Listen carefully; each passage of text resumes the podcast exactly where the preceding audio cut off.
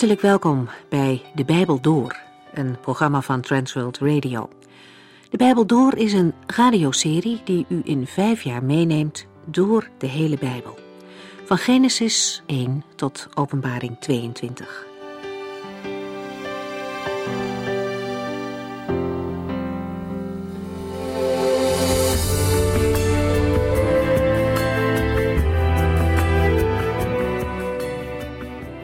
U kunt vandaag luisteren naar een studie over Hebreeën en wel hoofdstuk 7.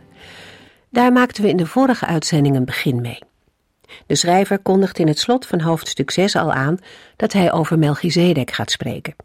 Hij vertelt daar dat de Heer Jezus hoge priester is geworden naar de orde van Melchizedek. Maar wie is deze Melchizedek eigenlijk? De eerste drie versen geven allerlei informatie over hem. Laten we dat eerst nog even herhalen voordat we verder spreken over zijn priesterschap. Melchizedek komt al vroeg in de Bijbel naar voren, in Genesis 14. Daar ontmoet hij Abraham. Abraham komt terug na een glansrijke overwinning op Kedorlaomer en zijn bondgenoten, die onder meer Lot en zijn gezin als gevangenen uit Sodom hadden meegenomen. Dankzij de tussenkomst van Abraham en zijn mannen worden de gevangenen bevrijd. De koning van Sodom biedt Abraham alle oorlogsbuit aan als dank, maar Abraham weigert. Hij wil niet rijk worden door deze heidense vorst.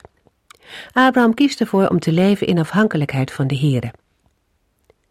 Op de terugweg komt ook Melchizedek Abraham tegemoet en hij biedt hem wijn en brood aan. Dit neemt Abraham wel aan en geeft hem de tiende. Melchizedek wordt hier voorgesteld als de koning van Salem, een oude naam voor Jeruzalem, de stad van vrede.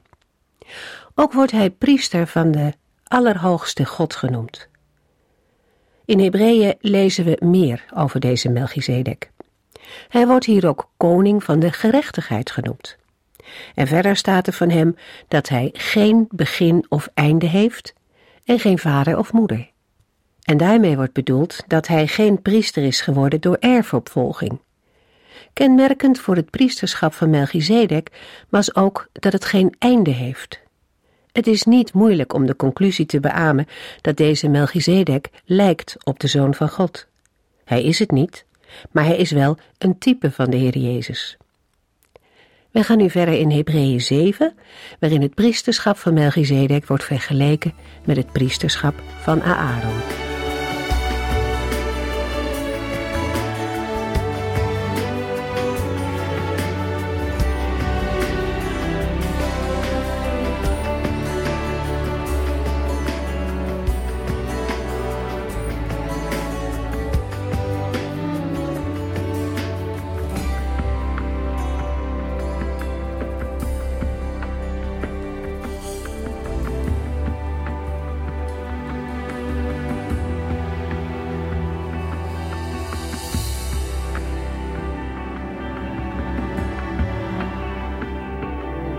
In de vorige uitzending ontdekten we al dat er in Hebreeën 7 een uitgebreide vergelijking wordt gemaakt tussen het priesterschap van Aaron en het priesterschap van Melchizedek. In de vorige uitzending zagen we al dat Melchizedek koning en priester was van Salem, Jeruzalem. Hij zegende Abram na zijn overwinning op het leger van Kedor Laomer. En Abram gaf Melchizedek het tiende deel van de buit. Even later krijgt David de belofte dat iemand uit zijn nageslacht koning en priester zal zijn. Priester naar de orde van Melchizedek. Of met andere woorden, op dezelfde wijze als Melchizedek. Wanneer de oud-testamentische gegevens in de eerste drie versen zijn gememoreerd, wil de schrijver van Hebreeën vervolgens aantonen dat Melchizedek meer is dan Aaron. Daartoe moeten eerst, in de eerste drie versen, de feiten worden weergegeven. Nu volgt in de versen 4 tot en met 10 de conclusie. Als we zo letten op de opbouw van Hebreeën 7, worden we bevestigd in de uitleg die we in de vorige uitzending gaven. Melchizedek is priester geworden door installatie en niet door afstamming of erfopvolging.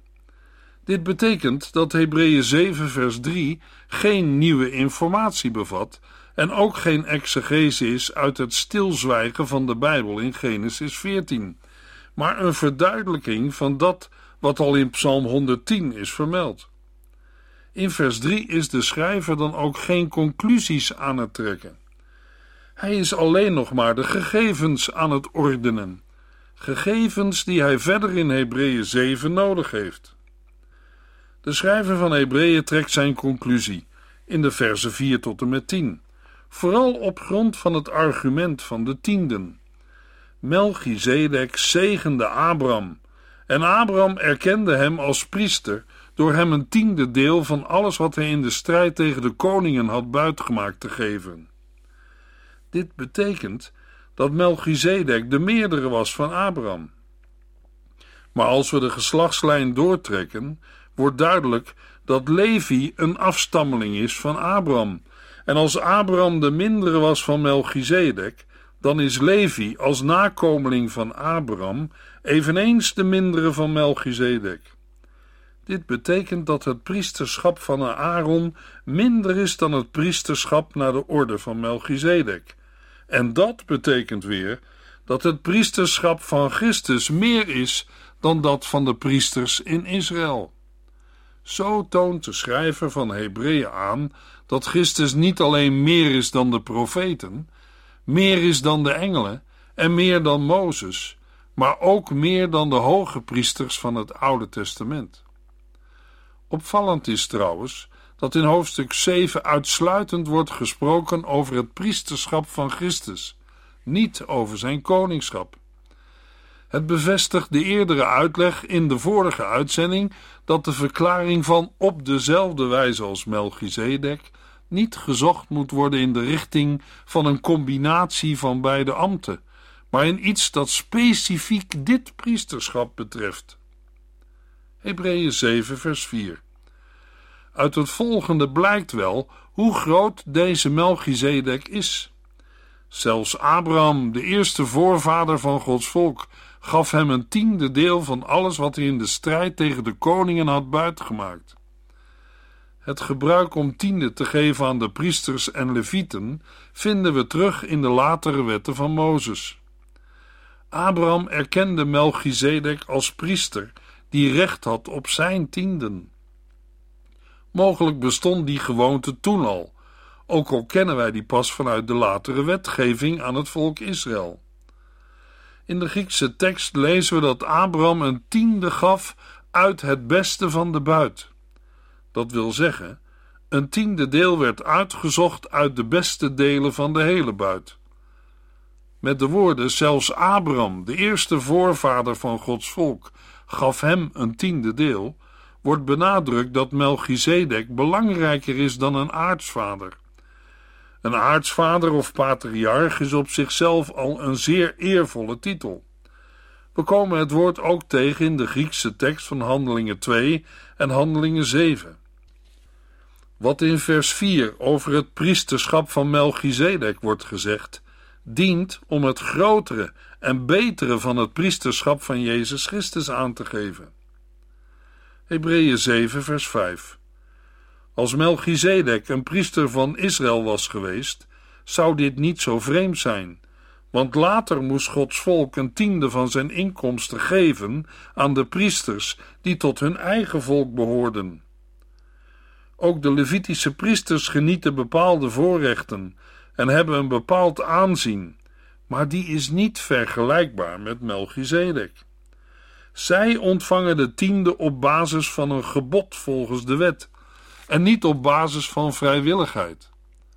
Abraham gaf zijn tiende spontaan en vrijwillig aan Melchizedek. De priesters zijn ook niet van een hogere kom af dan de rest van het volk. Daarom wordt in vers 5 ook gezegd dat zij de tiende ontvangen van hen die tot hun eigen volk behoorden, en niet dat zij uit het geslacht van Abraham zijn. Volgens de wet had de hele stam van Levi het voorrecht tiende te ontvangen van het volk. De Levieten moesten vervolgens een tiende van deze tienden afzonderen voor de priesters. De priesters waren ook afkomstig uit de zonen van Levi, maar waren bovendien directe afstammelingen van Aaron. Indirect werden er zo ook tienden van het volk voor de priesters gegeven. Ten tijde van het schrijven van het Bijbelboek Hebreeën werden alle tienden centraal geïnd in Jeruzalem en van daaruit door de leidende priesters verdeeld. Ook vandaag is het geven van de tienden een goede richtlijn voor een christen om de kerk van Christus en de verspreiding van het evangelie te ondersteunen. Christen zijn wordt niet alleen beleden met de mond, maar blijkt ook uit daden, uit de dingen waar wij ons geld aan besteden. Geld en goederen die wij als rentmeesters van de Heer hebben ontvangen. Zijn wij goede rentmeesters van en voor de Heer? Of is de offervaardigheid voor de dienst van de Heer het sluitstuk van onze begroting? Moet de Heere van ons hetzelfde zeggen als van zijn volk in Haggai 1 vers 6? Uw loon is in een mum van tijd verdwenen. Het lijkt wel of er gaten in uw zakken zitten. In Haggai 1 vers 4 vraagt de Heer aan zijn volk: Is het voor u dan wel tijd om in uw luxueuze huizen te wonen, terwijl mijn tempel in puin ligt? Hoeveel tijd en geld besteden wij aan en voor het werk in onze eigen gemeente of kerk. Laten wij niet direct denken aan iemand anders, maar vragen: Heere, wat wilt u dat ik, dat wij doen zullen? Dat wat wij geven hoort een gave aan de Heer Jezus Christus te zijn. Daarmee erkennen wij ook Zijn heerschappij over ons bezit en inkomen. Hebreeën 7, vers 6 en 7. Maar hoewel Melchizedek niet tot hen behoorde, gaf Abraham hem toch een tiende van de buit. Melchizedek zegende de machtige Abraham.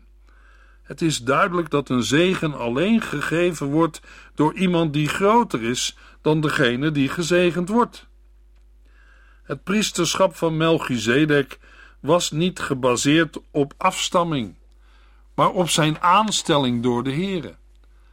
Daarom ontving hij zonder de dwang van een wetsbepaling toch de tienden van Abraham. Vanuit zijn ontvangen hoge positie van de Heere kon hij ook Abraham zegenen. Hoewel Abraham al zeer begenadigd was door de machtige belofte die hij van de Heere had ontvangen. De woorden, hoewel Melchizedek niet tot hen behoorde, geven een contrast aan met vers 5. De Joodse priesters moesten kunnen bewijzen dat ze ingeschreven stonden in het familieregister van de nakomelingen van Aaron uit de stam van Levi. Voor Melchizedek was dat niet nodig. Het priesterschap naar de orde van Melchizedek stijgt blijvend uit boven de machtige Abraham. En daarmee ook boven het Levitische priesterschap. Het voorgaande wordt in vers 7 nog eens bewezen met een algemene waarheid, die we kunnen samenvatten met de woorden: Het mindere wordt door het meerdere gezegend. Een zegen komt van God zelf, van een vader aan zijn kinderen of van een man Gods voor degene die nog in genade moeten groeien. Blijkens Genesis 14, vers 19 staat Melchizedek tussen Abraham en de Here om Gods zegen aan Abraham door te geven. Aangezien Melchizedek in Genesis 14 optreedt als een type van Christus, heeft dit tot gevolg dat de nakomelingen van Abraham afhankelijk zijn van de zegen van Christus, de nieuwe hoge priester naar de orde van Melchizedek. Verder is het zo dat in het ene geval de priesters, sterfelijke mensen, een tiende kregen van wat de mensen oogsten of verdienden, terwijl in het andere geval Melchizedek ze kreeg van wie vermeld staat dat hij altijd blijft leven. Het is duidelijk dat de Levitische priesters sterfelijke mensen zijn. Maar in het Bijbels getuigenis van Genesis 14 wordt Melchizedek levend voorgesteld. In Hebreeën 7 vers 3 lazen we hij lijkt op de Zoon van God. Hij is en blijft priester voor altijd. Daarbij gaat het niet om de vraag of Melchizedek ooit gestorven is, maar om het feit dat het Oude Testament alleen getuigt van zijn leven. In dat opzicht is hij een type van Jezus Christus, die voor eeuwig priester is naar de rangorde van Melchizedek. De schrijver gebruikt sterfelijke mensen voor de Levitische priesters, omdat hij hen van dichtbij kent, en in het andere geval voor Melchizedek, omdat Genesis 14 in een ver verleden plaatsvond. Hebreeën 7, vers 9. Wij zouden zelfs kunnen zeggen dat Levi, de stamvader van alle priesters, in de persoon van Abraham een tiende deel van de buit aan Melchizedek gaf. Door het feit dat Abraham als stamvader en representant van het Joodse volk, waartoe ook Levi en zijn nakomelingen behoren, tiende heeft gegeven aan Melchizedek, zijn ook als het ware van Levi tienden geheven. De woorden wij zouden zelfs kunnen zeggen, dienen hier als inleiding voor een uitspraak die tot verwarring zou kunnen leiden of verkeerd kan worden begrepen. Levi moet dan ook worden opgevat als stamvader en representant van alle priesters, die ten tijde van de schrijver van Hebreeën nog altijd tiende van het volk hebben geheven. Hebreeën 7 vers 10 Levi was toen nog niet geboren, maar het zaad waaruit hij is voortgekomen was al in Abraham aanwezig toen Melchizedek hem ontmoette. Toen Abraham Melchizedek ontmoette, had hij nog geen kinderen, maar hij droeg de levenskiem van zijn nageslacht nog bij zich. Daarom handelde hij ook namens en voor zijn ongeboren nakomelingen. Een dergelijke verbondenheid met het voorgeslacht wordt in het levensgevoel van westerse mensen meestal niet zo ervaren. Maar het komt in het Nieuwe Testament wel vaker voor, bijvoorbeeld in Romeinen 5 en 1 Corinthiërs 15, waar Adam de vertegenwoordiger is van de hele mensheid. Toen Abraham Melchizedek ontmoette, was Levi nog niet geboren, maar wel al in Abraham aanwezig. In werkelijkheid was Abraham namelijk de overgrootvader van Levi.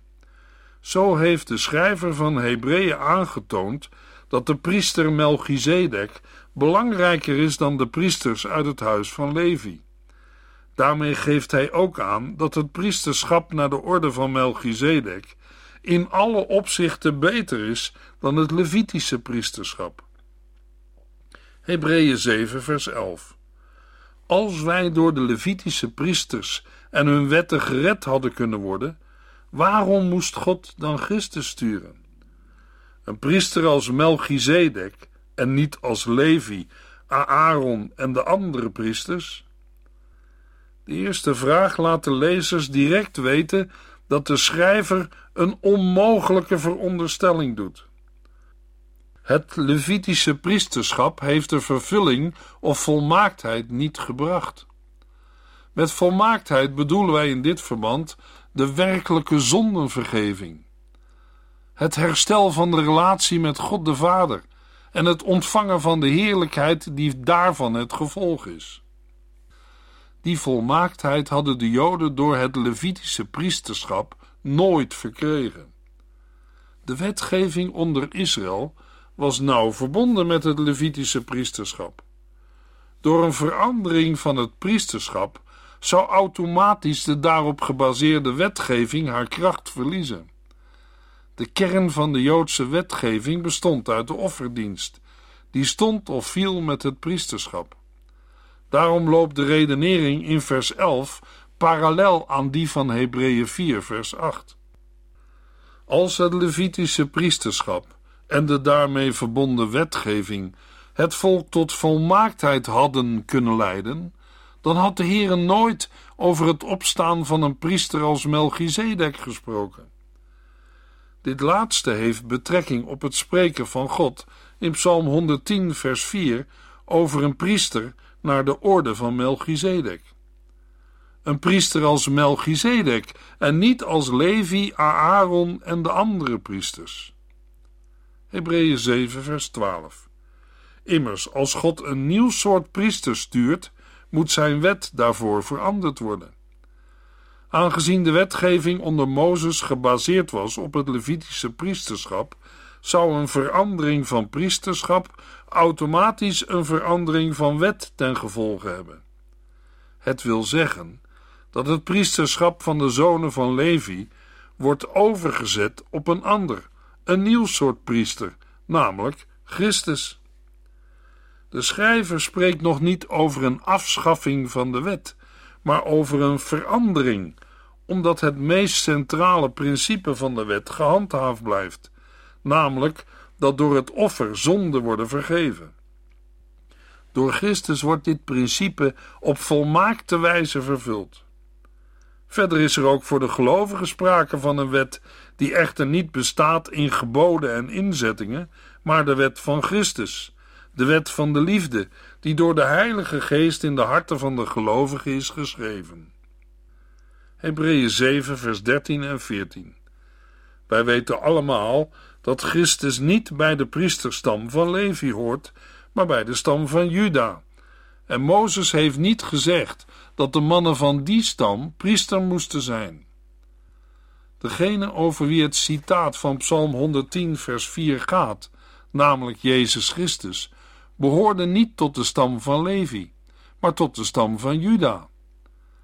Het spreken van God in Psalm 110, vers 4: U bent de eeuwige priester, zoals ook Melchizedek mijn priester was, is een spreken over de Messias. De zoon van God verkoos bewust deel uit te gaan maken van de stam van Juda, voordat hij mens werd en als Jezus te Bethlehem werd geboren. Dat de Messias niet uit de stam van Levi kwam, maar uit de stam van Juda, was voor alle Joden geen vraag, maar een weten op grond van Gods woord. Dat de Heer Jezus bij de stam van Juda hoort, blijkt bijvoorbeeld uit de familieregisters en uit Matthäus 2, vers 6 en Openbaring 5, vers 5. Ook op andere plaatsen in de Bijbel wordt zijn afkomst bevestigd, met name in de oud-testamentische profetieën, waar hij de spruit uit het huis van David wordt genoemd. Ook wordt de komst van de Messias wel vergeleken met het opgaan van de zon of een ster. De voorschriften van Mozes aangaande het priesterschap en de priesters betreffen uitsluitend de stam van Levi en binnen deze stam alleen het huis van Aaron. Jezus Christus kon naar zijn menselijke afstamming geen enkele aanspraak maken op dit priesterschap. Het priesterschap van Christus naar de orde van Melchizedek is dan ook geen voortzetting van het priesterschap uit de stam van Levi. Hebreeën 7 vers 15 Het is dus duidelijk dat God een andere weg is ingeslagen. In vers 15 wordt bevestigd dat het Levitische priesterschap heeft afgedaan. Want uit vers 13 en 14 is gebleken dat de nieuwe priester niet alleen uit een andere stam komt, maar ook dat zijn priesterschap in alle opzichten het oude overtreft. Dat dit duidelijk is, wordt in de volgende versen uitgewerkt. Er wordt uitgelegd dat het nieuwe priesterschap van Jezus Christus van dezelfde rang is als Melchizedek, namelijk onvergankelijk, beter en volmaakt. In plaats van op dezelfde wijze als Melchizedek wordt hier gezegd van dezelfde rang als Melchizedek. Het gaat daarbij niet alleen om de positie van Melchizedek als priester en koning, maar ook om een verdere gelijkenis. Hij is koning van de gerechtigheid, koning van de vrede, niet afhankelijk van een afstamming, en hij is en blijft priester voor altijd. De woorden in vers 15: God is een andere weg ingeslagen, maken duidelijk dat de Heere de nieuwe priester al heeft gestuurd en de nieuwe priester, Jezus Christus, is al in functie. Hebreeën 7 vers 16 en 17 Christus, de nieuwe hoge priester van dezelfde rang als Melchizedek, is geen priester geworden op grond van afstamming, zoals de wet eist, maar op grond van zijn onvergankelijke leven. Van hem staat er geschreven: U bent de eeuwige priester, zoals ook Melchizedek mijn priester was. als eerste duidelijke bewijs van het betere van de nieuwe hoge priester boven het oude Levitische priesterschap, noemt de schrijver het bestaansrecht. Door zijn opstanding werd bewezen dat Jezus Christus door God is aangesteld. Zijn leven is onvergankelijk. Dat het hoge priesterschap van Christus is gebaseerd op een onvergankelijk leven, blijkt uit het getuigenis van de Heere zelf in Psalm 110, vers 4. Door zijn opstanding uit de doden kan hij offer zijn voor de zonde en hoge priester om bij de Vader te pleiten voor de gelovigen. Hebreeën 7, vers 18 en 19. Het oude systeem, waarin men priester werd omdat men tot een bepaalde stam behoorde, is opgeheven omdat het niet werkte. De mensen konden daardoor niet gered worden. Daardoor lukte het niemand om met God in het reine te komen. Maar nu hebben wij een veel betere hoop, want Christus maakt het voor ons met God in orde, zodat wij bij Hem mogen komen. In vers 18 gaat het om afschaffing van een oud gebod en in vers 19 om invoering van een veel betere hoop. Met het oude systeem wordt nog niet direct de hele wet van Mozes bedoeld, maar het bewuste gebod op grond van afstamming uit vers 16, waarin de aanstelling en de opvolging van de Levitische priesters werd geregeld. De zwakte bleek hieruit dat de priesters door de dood niet in het ambt konden blijven, en door het feit dat hun offerdienst het geweten van de mensen toch niet kon zuiveren. Jezus Christus is opgestaan. Hij blijft eeuwig en kan volkomen van de ondergang redden. Uit een afschaffing van het gebod op het priesterschap volgt een afschaffing van het hele oude Mosaïsche wetsysteem. De tijd onder de wet moet gezien worden als een voorlopige en voorbereidende fase in de heilsgeschiedenis. De wet was niet in staat het probleem van de zonde, die scheiding maakt tussen God en mens, op te lossen. De wet kon alleen het besef bewerken dat het langs deze weg niet met God in orde gemaakt kon worden. De nieuwe hoop die wordt gebracht, steekt boven de oude wet uit en is beter. De hoop is geheel verbonden met Jezus Christus, die als eerste de hemel binnenging en de zaligheid van God ontving. Door hem kunnen de gelovigen tot God naderen. In de volgende uitzending lezen we verder in Hebreeën 7.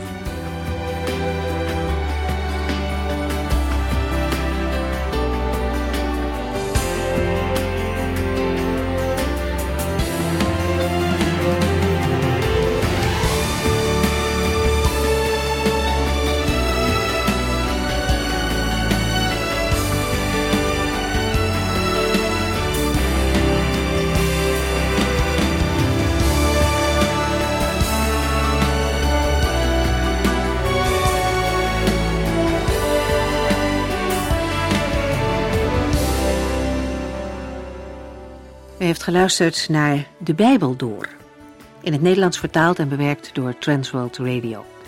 Een programma waarin we in vijf jaar tijd de hele Bijbel doorgaan. Als u wilt reageren op deze uitzending of u heeft vragen, dan kunt u contact met ons opnemen. Tijdens kantooruren kunt u bellen op 0342 47 8432. 0342 47 8432. 32. Ook kunt u een e-mail sturen naar de Bijbel door transworldradio.nl en natuurlijk kunt u ook via de post ons bereiken. TWR, postbus 371, postcode 3770, AJ in Barneveld. Dit programma werd gepresenteerd door Corweda en Ike André. Techniek was in handen van Odin van Woerdenkom. En namens ons allemaal bedanken we u van harte voor het luisteren.